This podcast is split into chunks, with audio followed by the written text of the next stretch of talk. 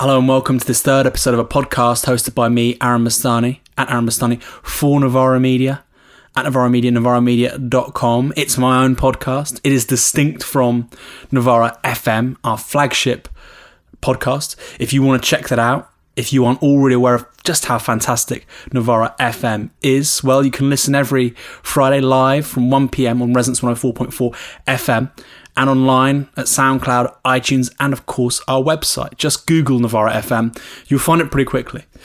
So back to today's podcast.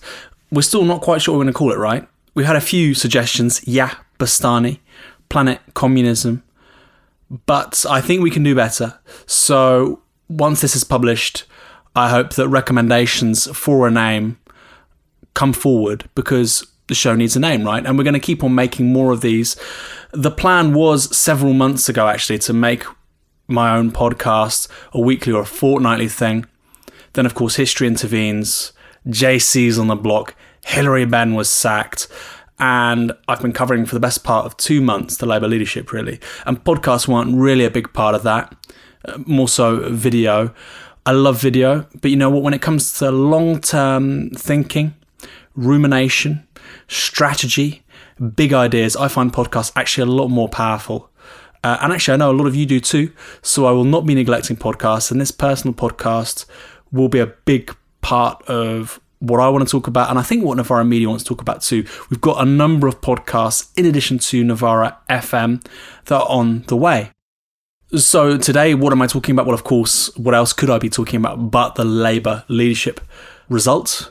We had yesterday, the first day of Labour Party conference. The big news, as you're all already aware, I'm sure, is that Jeremy Corbyn won the Labour leadership for the second time in 12 months. He won on an increased mandate, on an increased turnout too. That can't be neglected in terms of you know how important that is politically. Uh, so last year, Jeremy got I think 59.5 percent. This year, he's got 61.8 percent, rounded up 62 percent. Right, Owen Smith got 38 percent. He won on registered supporters, I think 70% of registered supporters. He won on affiliate members, so Fabian Society, Unionists, um, affiliated organisations to the Labour Party. And he won, of course, on members. He won on every single one. He won across the country, every single regional area, every nation, with the exception of Scotland. Uh, London was much closer than people might have thought. I knew London was going to be close. That's why I think a lot of the Saving Labour Owen Smith types didn't really understand what was going on. They thought that their conversations in London were an accurate representation of the country. That was never the case. Uh, JC pipped in London, but it was pretty close. And that's, of course, because the, the staffers live here, the think tankers live here, the journalists live here. Effectively, the establishment lives here, right? The party establishment. And that isn't just grandees at the top of the party, it's also people who are political advisors or who work in communications for. Uh, MPs or organisations who aren't necessarily favourable to Jeremy Corbyn, but who are party members. So I knew that was going to happen, right? Um, I thought London would be pretty close. Uh, and of course, in Scotland, if you aren't a member of the Scottish Greens and you're not a member of the SNP and you're on the left, there's something strange going on, right? And Scottish Labour isn't a particularly left wing organisation these days. It's also very small. I mean, I don't know in terms of membership what its numbers will be. Uh, maybe one of you can inform me. I think five to ten thousand, five, ten thousand. Um, and in terms of CLP nominations, actually, this was already evident. So if you look at the CLP nominations, constituency Labour Party nominations ahead of time, all of Owen Smith's nominations effectively were coming from Scotland and London. So we knew this was happening. Interesting statistic. Corbyn wins on every age demographic, as he did last year, except 18 to 24s. So that's quite interesting. So last year he won that. This year he didn't. Of course, that's tainted somewhat by the fact that there were four candidates last year. There were only two this year. But that goes to show, right? The two memes in terms of how people try to dismiss Corbyn and his politics and Corbynistas as students who live in London couldn't be further from the truth. Students who live in London were statistically far more likely to vote for um, Owen Smith than uh, Jeremy Corbyn. I'd love to see some numbers on that actually. And of course, that's informed by the politics of Labour students over the years and that point I just made about younger people, staffs, and so on being on the right of the party comparatively. So that's the news. And of course, as that broke within a few tweets, I said, Well, I'm going to do a podcast about this. I want to talk about this, throw some questions my way. I'm going to try and answer them. So I'm going to try and answer them. So, first question. This is from Rooftop Jangle at Rooftop Jacks at Aaron Bastani at Novara Media. Recipe recommendations for sugar free jam. Hashtag lab16. Stevia is my recommendation. It's uh, incredibly powerful, uh, naturally occurring sweetener. Stevia leaf, very powerful. Don't overuse it, otherwise, what you're applying it to will be inedible. Also, very healthy. Obviously, much more healthy than sorbitol or aspartame. Honey, well, the glycemic load is about the same as sugar, so maybe you should stay clear from that. Personally, I have no problem with sugar. It's delicious. Our cells crave sugar. Okay, I mean that's uh, glucose and fructose, but I mean if uh, if you want to have a cake or a, a bit of jam, why not? There's a reason why we have a sweet tooth as a species.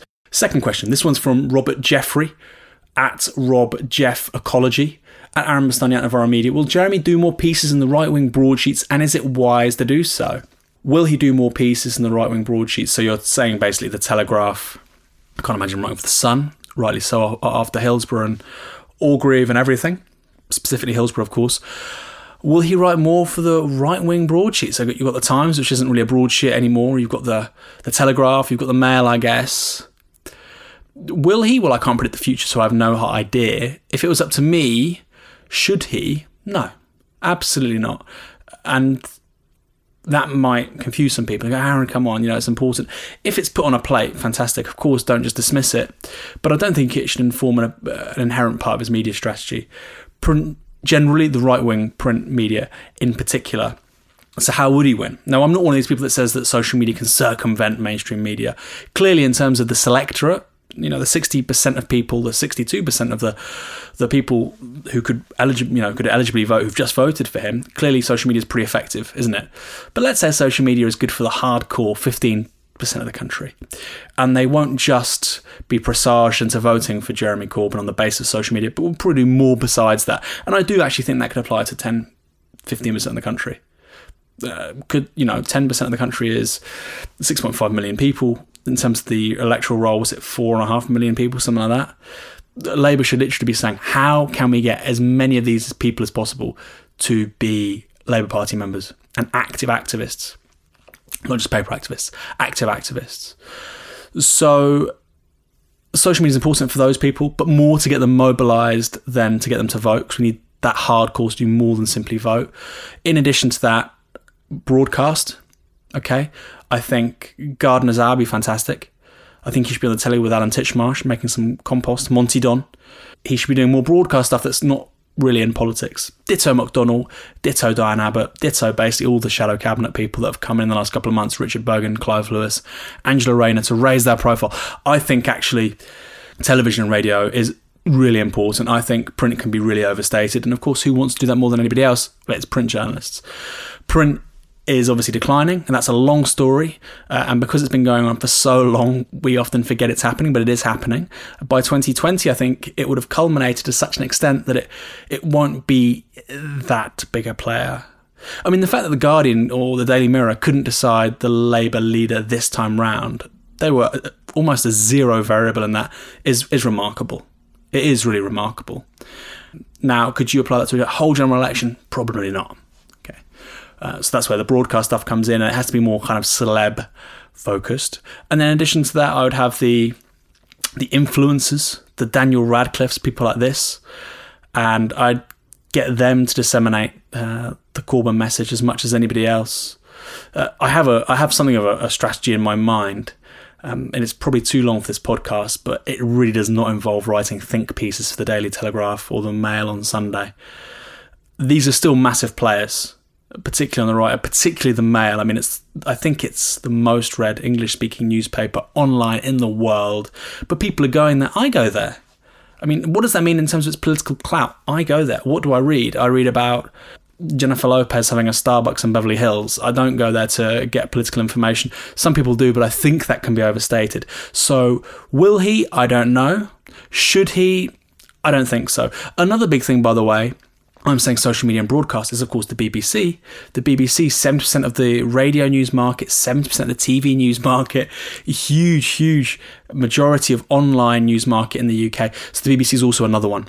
And I think a Corbynista strategy would have to be isolating the BBC, social media, broadcast. You can almost forget print media. really. And I would even throw in the Guardian or the Independent or whatever.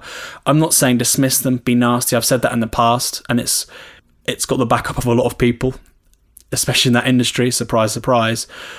They're not that important, but certainly build bridges with them. Uh, I don't think you need to make that effort necessarily with the with the Telegraph. Question three, this is from Leah Borromeo at Monstrous. Hello, Leah. What we really want to know is what at Jeremy Corbyn sings in the shower and who's looking after El Gato. Hmm. What does Jeremy Corbyn sing in the shower? Good question. Red Flag? Jerusalem? Uh, Kalinka? Who knows? Anything but uh, God Saves the Queen, one presumes. I have to agree with them. I think it's just the worst. Even if you were a patriot, even if you believed in the Queen, it's just the worst national anthem. I think it's horrific. In terms of who looks after El Gato, we need to find out, right? Because I'm reliably informed that Laura Alvarez is just as busy as her husband, Jeremy Corbyn maybe El Gato's not getting the kind of love that they deserve. Again, that's something I think all of us need to know more about. Please share any information on that subject if you have it. Next question. This is a good question. The Lens Grinder at Lens Grinder at Aaron Bastani at Novara Media. Based on performance, doesn't the new Shadow Cabinet deserve a chance to continue its work, in parenthesis, with some additions? Totally agree. Uh, one of the reasons why there was not much coherent policy coming out from Corbyn for the first eight months, right, of his leadership was there was so much intransigence and turgidness in the shadow cabinet. And of course, I think his original sin, like I say, was generosity in bringing together all the different political hues and personalities of the Parliamentary Labour Party into his shadow cabinet. I think that was a mistake. It meant that nothing could move. Nobody could agree on anything.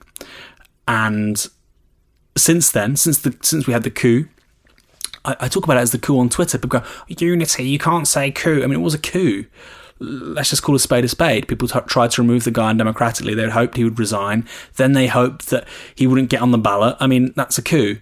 Anyway, so when the chicken coup happened, these 172 MPs, motion no confidence, dozens of people leaving the shadow cabinet, we then had this new cabinet and some people have really impressed, right? And that's not just on the campaign trail with uh, with Jeremy Corbyn. So Richard Burgon is one on the campaign trail. He is fantastic, amazing orator, enthusiastic, um, full of passion and vigor. And these aren't things you associate typically with British politicians, right? Really impressive guy. You can see him in a general election, wowing crowds. But I'm not just talking about that. Angela Rayner, Clive Lewis, in the House of Commons doing their duties as shadow cabinet ministers as much as TV personalities or uh, campaigners elsewhere outside of London have really impressed me too. And I think actually this generation of, of MPs who came through in 2015, so Angela Rayner, uh, Clive Lewis, Richard Burgon, but I think other people around them who who haven't quite got the same name recognition that they probably deserve. Cat Smith, Kate Osamor, really impressive. I like Dawn Butler a lot. I think she's great, and I actually agree. I think the Shadow Cabinet in the last couple of months has been wonderful. It's been ethnically uh, very broad, brings together all the different backgrounds and heritages of, of Britain, and I'm really proud of that. Actually, it's one of the things I'm most proud of in the last couple of months to see, because I've not been very proud to be from this country this summer, but that was a good thing to see. Uh, yeah, so there will be some additions. Who would they be? I suppose people that want to come back in and not cause a fuss. So somebody like a Sarah Champion, she's got uh, a lot of intelligence and and and uh, a lot of passion in regard to her portfolio. So she'd be one. Would I personally?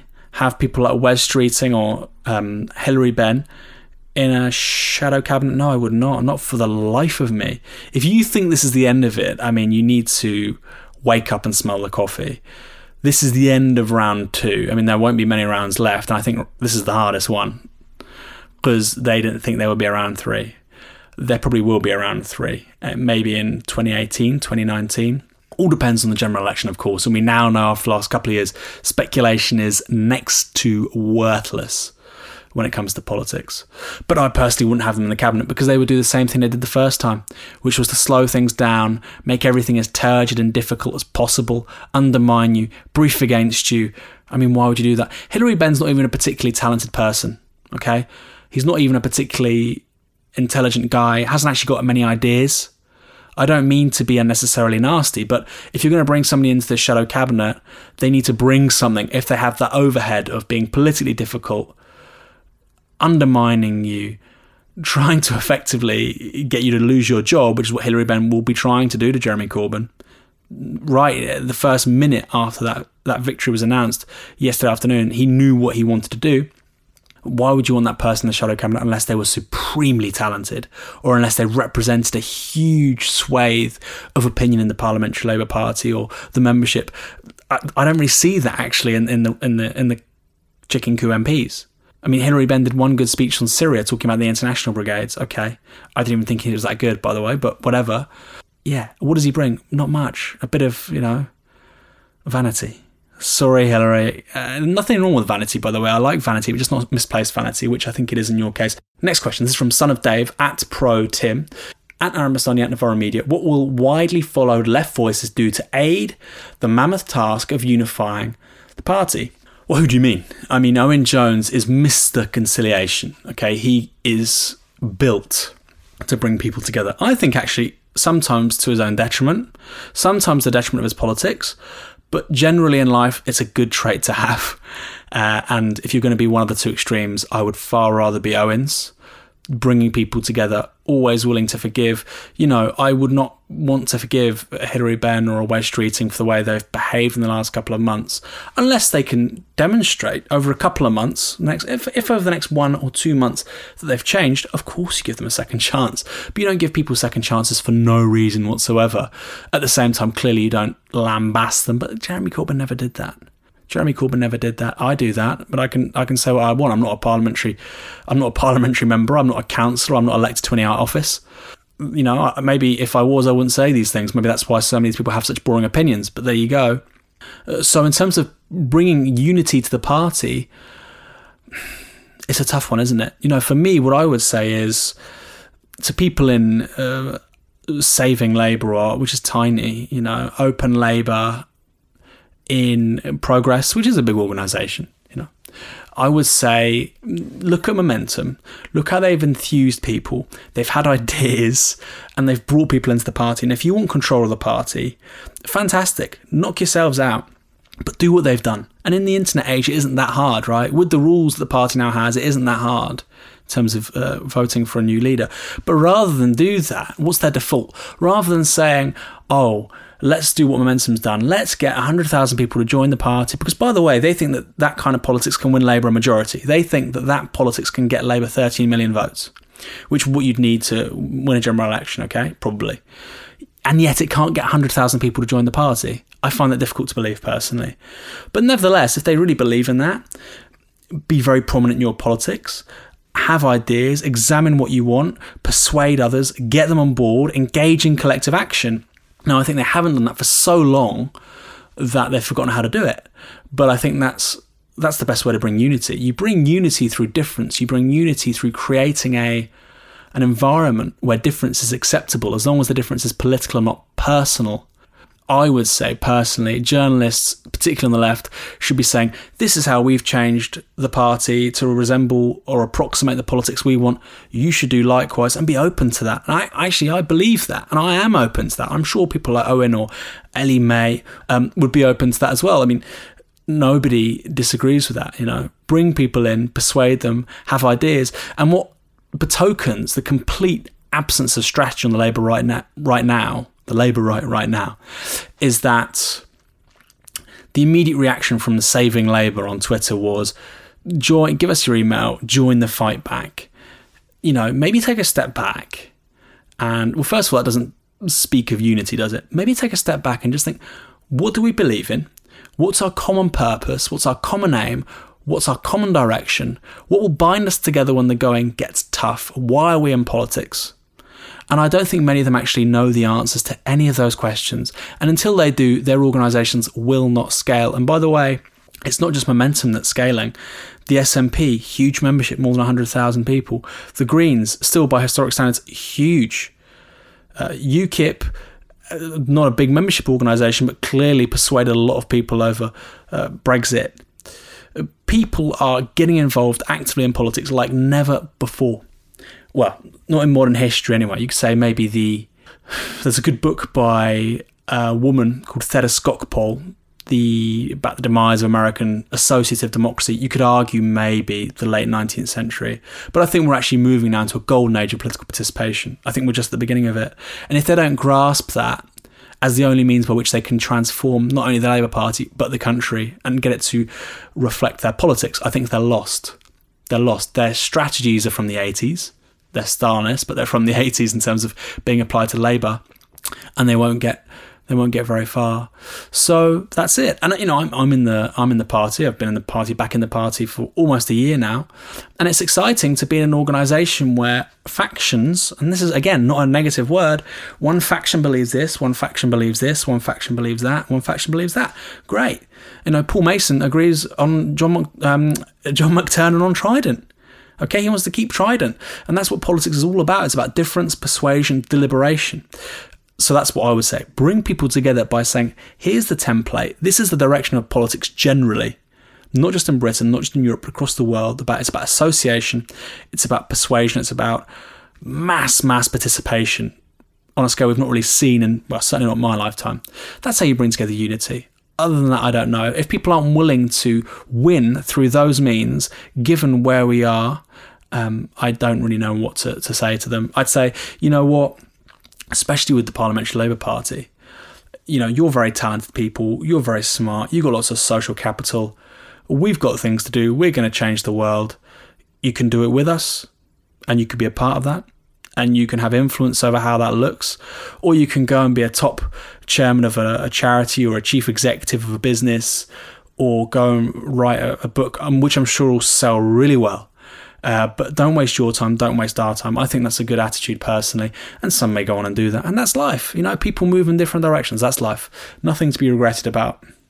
Next question. This one is from Cameron James Broom at Cameron JB. Dot dot dot at Aaron Bastani at Media. Maybe analyse 18 to 24 year olds who voted for Smith. Parenthesis. My hypothesis: Smith strongly pre-Remain, which appealed to them.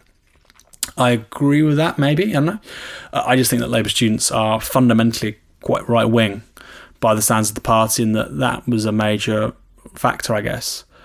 Who knows? Labour students have been right wing since before Blair, mid 90s. I think Jim Murphy, in fact, was the NUS president, and he kind of made the NUS safe for Labour ahead of their 97 election win. But yeah, the, the most important thing about that thing about 18 to 24 year olds, along with it being so close in London, shows that it's not students in London which are the basis of Corbyn's support. Quite the opposite. Quite the opposite. Um, and I think actually, to be fair to many critics, I think they're looking at that and going, oh, got that badly wrong. Actually, the average Corbyn supporter is a 55 year old woman up north. It's not a 25 year old gobby graduate student at you know the LSE or UCL, which is true. That is the case. And as your point rightly corrects, 18 24, 24 year olds voted for Smith. The, pre, the pro Remain thing, I don't know. I think people understand generally that Corbyn had to be quite pragmatic around the EU. Any Labour leader did to not alienate the base. They had to do the right thing and be honest, but also you can't you can't just completely be at odds with one third of your voters. I mean that's that's politics. And to suggest otherwise is ridiculous, quite frankly. Final question. We did keep it short. This is going to be under 40 minutes. Fantastic. Final question from Anne Logan at AB underscore Logan at Aaron Bastani at Novara Media. What is our alternative economic strategy? Well, I can tell you what John McDonnell's alternative economic strategy is, which is I would say it's Keynesianism. It's very, very strong Keynesianism. Some of his advisors might disagree with that conclusion. We should get them on to do a podcast soon. John McDonnell, the centrepiece of the economic policy is £500 billion worth of money which would come as a fiscal stimulus, not a monetary one, which is to say it would be raised through general taxation, tax and spend, rather than through a monetary stimulus like QE, where the Bank of England prints off money for governments to spend as a stimulus package. So, which I favour, by the way. Um, albeit it would look very different to the one we saw in 2009, 10, 11, uh, 12 uh, went on quite, quite a long time in the states here too uh, it would look quite different if, if it was applied by a left-wing government so the stimulus that's coming out from john mcdonnell is a fiscal stimulus 500 billion pounds most of it's about reindustrialization or a, a new kind of industrial policy with development banks and then regional development banks to develop local business ecologies beyond London in particular. Then, of course, there's a huge desire to build hundreds of thousands of council homes. I don't know how many. I don't know how many specifically. There's like 500,000 council homes that McDonnell and Corbyn would want to build between 2020 and 2025. Clearly, that's a huge stimulus. So the economic, the economic strategy is coming from a fiscal stimulus around a different kind of credit uh, with a new ecology of institutions. It's about a massive program of house building and just a different role fundamentally for the state in investment. What's my alternative economic strategy? Well, I'd say that we need to transition to something beyond capitalism. And that would start with something beyond neoliberalism. So, what does that look like? Well, neoliberalism, people pretend it doesn't exist. It does exist. Very quickly, it means low wages, it means weak unions, and it means a particular kind of monetary policy which privileges the financial sector, the services generally, and the finance sector in particular. And that comes at the cost of industry and exports often. So it's about monetary policy, it's about weak unions, and it's about low pay for most people. And that's descriptively what's happened over the last 30 years, but it's also prescriptively what those policymakers wanted to do. They've achieved what they wanted to do. These aren't, you know, the fact we've got stagnating pay for eight years in this country is a good thing from a point of international competitiveness. Uh, the fact that we've got weak unions is a good thing for these people. It's not a bad thing. It's not a externality they didn't want to happen. So, in terms of my uh, economic strategy, transition is something beyond neoliberalism. So, we need to strengthen unions, we need to have higher pay, and we need to move away from this fixation with monetary policy, which only cares about inflation and doesn't care about employment or about wages. The Bank of England's whole raison d'etre is to keep inflation low, really. That's well, it's to create obviously a favourable business environment, but its major understanding of that is by keeping inflation low. I would say that it's ambit has to move away from low inflation, has to include, and by the way, some of these people even say this quite openly, people like Mark Carney consider it, you know, would have to move towards, yeah, keeping inflation moderately reasonable, but also we want wages to go up, also we want effectively full employment, albeit on lower hours. And of course, I can't talk about economic policy without mentioning fully automated luxury communism. So where would that fit in? How do we get from the Tories governing potentially for 10 years, obviously in coalition with the, the Lib Dems for five of them, and then in 20, a Labour government which implements fully automated luxury communism. Actually, it's it's easier than it sounds. Sounds ridiculous. It's easier than it sounds. I would say incrementally, the economic strategy would involve something similar to what McDonnell's outlining, with different kind of industrial policy. Moves away from London, moves to a high wage economy. So you have a minimum wage of around twelve pounds an hour. Anybody working full time is on twenty six grand a year uh, which is the median wage, the average wage in the country right now. So that's wages. You enhance unions and union recognition, you enhance industrial rights quite significantly. Then, in addition to that, massive program of house building, uh, education is free at the point of consumption, healthcare free at the point of consumption. And these are the resources that people then have to live their lives as they see fit. A second term, you might implement a, a social wage, a, a, basic income, but I think you'd probably have to leave that for the first five years of a Labour government because it, A, could go wrong, uh, B, it's a huge thing. And you know what? Let's focus on the old school social democratic reforms, which are not passe they are not passe. The idea that people have a human right to housing, education, and healthcare is not a bygone of you know the industrial age and tankies and the mid 20th century. We're human beings. We need these three things. The fact they are human rights indicates that they a transcend geographical borders, a b are timeless. If they were neither of those things, they would not be human rights, would they?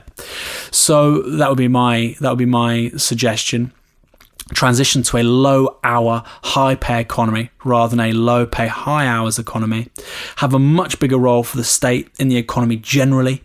I would personally want to bring into public ownership certain companies like, for instance, BAE Systems, biggest employer of engineers in the UK, 20,000 engineers. They're working on making Typhoon fighter jets for Saudi Arabia. Why are they doing that? They should be working on building you know the technologies of tomorrow synthetic biology uh, AI, automated avionics. So they do this stuff already, the avionics stuff, right? So just do drones, but for civilian uses. space transport. Talked about this many times before. My obsession with asteroid mining. I think it's a big deal if we're going to deal with climate change. I think it's a necessity actually. So you've got these twenty thousand engineers, this huge company. They could be doing all those things rather than working on surveillance systems for the United Arab Emirates or giving Typhoon jets for four billion pounds to the Saudis to bomb Yemen, one of the poorest countries in the world. So generally a bigger role for the state. And I think the right to buy um, in regard to workers and their companies, which has been suggested by McDonnell's, a very clever idea. I'd love to see that worked out. So I kind of agree with them, but I'd also go beyond it. And I think we do need to start talking about an economy which is not fixated on low inflation, is not fixated on growth, but is fixated instead on bringing down hourly work for everyone, bringing up wages. We need to start indexing happiness, as as difficult as that is. And I think we need to start having less of a fixation with inflation. We need to start having less of a fixation with GDP growth and instead focus on, and these will be the metrics, right, for a successful economy, falling hourly work, increasing wages on an hourly basis, of course, and happiness. I don't know how you're going to measure happiness, but we're going to measure it. We're going to have to have some kind of metric to measure it. And education, attainment, housing, access to housing, and access to healthcare would all be in there too. So that's my economic alternative. And it would be explicitly about transitioning to something beyond neoliberalism. And there'll be that conversation now around Corbyn, around McDonnell. Do we want to say that to the public? I think you do. I think most people recognise things have gone badly wrong in the last 40 years, hence why they voted for Brexit. And I think you need to give them a compelling answer, which is well rounded, holistic as to why that would be necessary for them to make sense of a potential Labour government, which would be very, very different, not just in terms of messaging, but policy, to anything that has gone for the last 40 years. Okay, they need to make sense of that, and you need to provide that frame a year or two in advance. This cannot be viewed as a continuation with the status quo. This can't be Milibandism. It'll have to be something far more. On that note, I'm off to Liverpool tomorrow morning. I'll be talking at a Jacobin event on New Media on the Tuesday, but I'm around all day Monday, all day Tuesday. I'll be making another one or two podcasts.